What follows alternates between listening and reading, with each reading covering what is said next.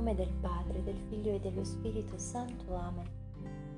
Il segreto meraviglioso del Santo Rosario di San Luigi Maria da Montfort. Ventiduesima puntata. Quinta decina.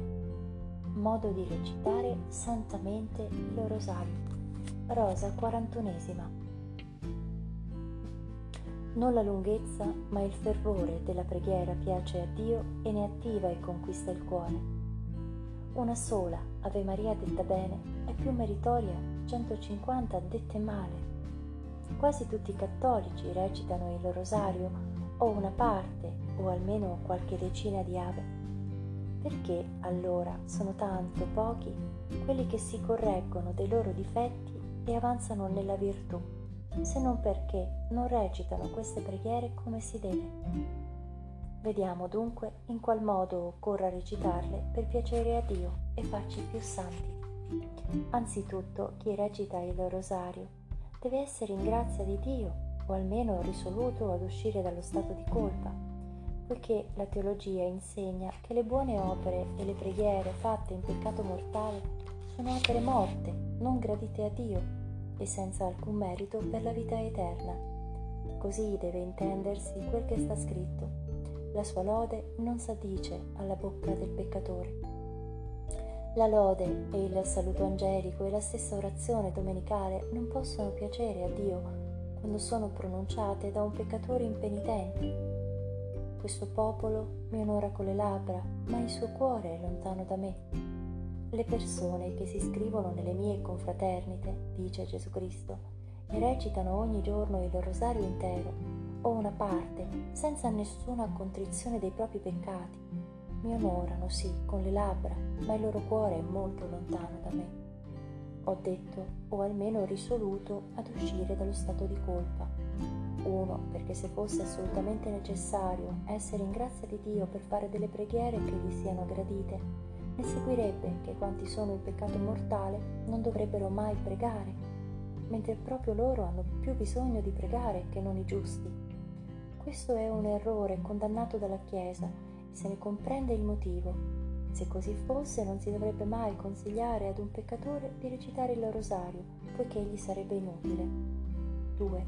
Se con la volontà di restare in peccato e senza alcuna intenzione di uscirne ci si iscrivesse in una confraternita della Vergine Santa o si recitasse il rosario o altra preghiera, saremmo nel numero dei falsi devoti di Maria, di quei devoti presuntuosi ed impenitenti che sotto il suo manto, con lo scapolare sul petto, con la corona in mano, vanno gridando Vergine Santa o Vergine buona, io ti saluto, o Maria, e intanto crocifiggono e feriscono crudelmente Gesù con i loro peccati e, e precipitano così dalla sede delle più sante confraternite di Maria nelle fiamme dell'inferno.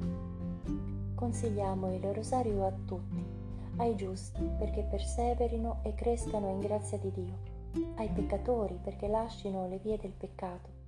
Ma non sia mai che noi esortiamo un peccatore a farsi del manto di protezione di Maria un manto di dannazione, nascondendo sotto di esso le proprie colpe e a convertire il rosario che è rimedio ad ogni male in un veleno funesto e mortale.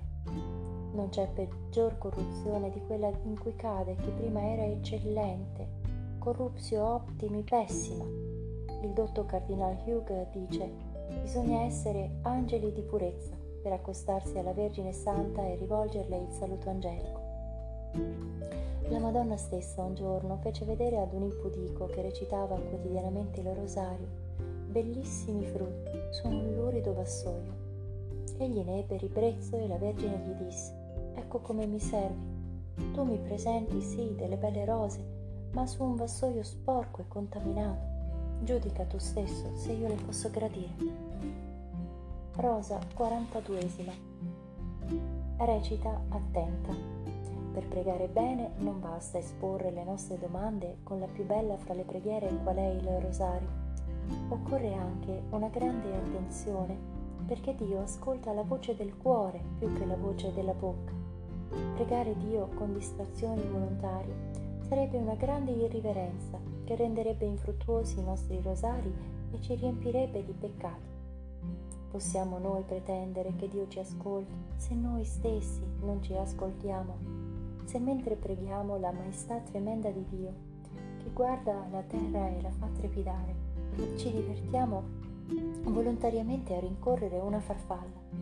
Ciò significherebbe voler allontanare da noi la benedizione di quel gran Signore e rischiare di riceverne piuttosto le maledizioni che Egli lancia contro chi adempie con negligenza l'opera di Dio. Maledetto chi compie fiaccamente l'opera del Signore.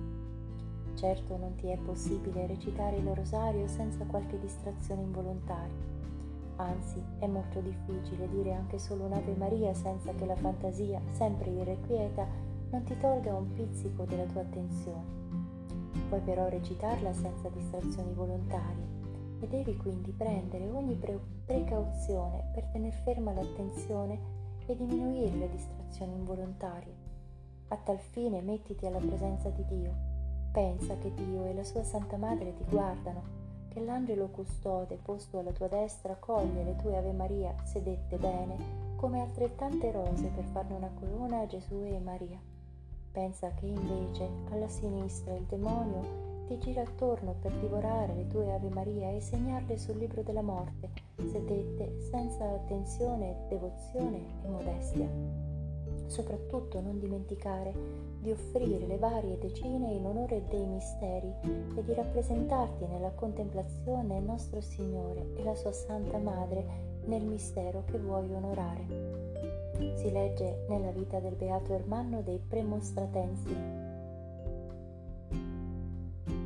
che quando egli recitava il rosario con devota attenzione, meditandone i misteri, la Vergine Santa gli appariva splendente di luce e di maestosa quanto incantevole bellezza, ma in seguito la sua devo- devozione s'era intiepidita e il rosario era detto frettolosamente e senza attenzione. Allora la Vergine gli si presentò con il volto rugoso, triste e corrucciato.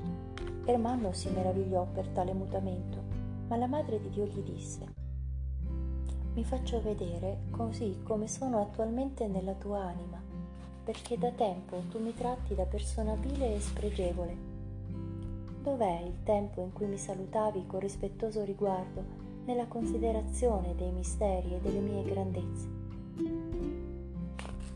Nel nome del Padre, del Figlio e dello Spirito Santo. Amen. Cuore immacolato, rifugio e cammino che conduce a Dio.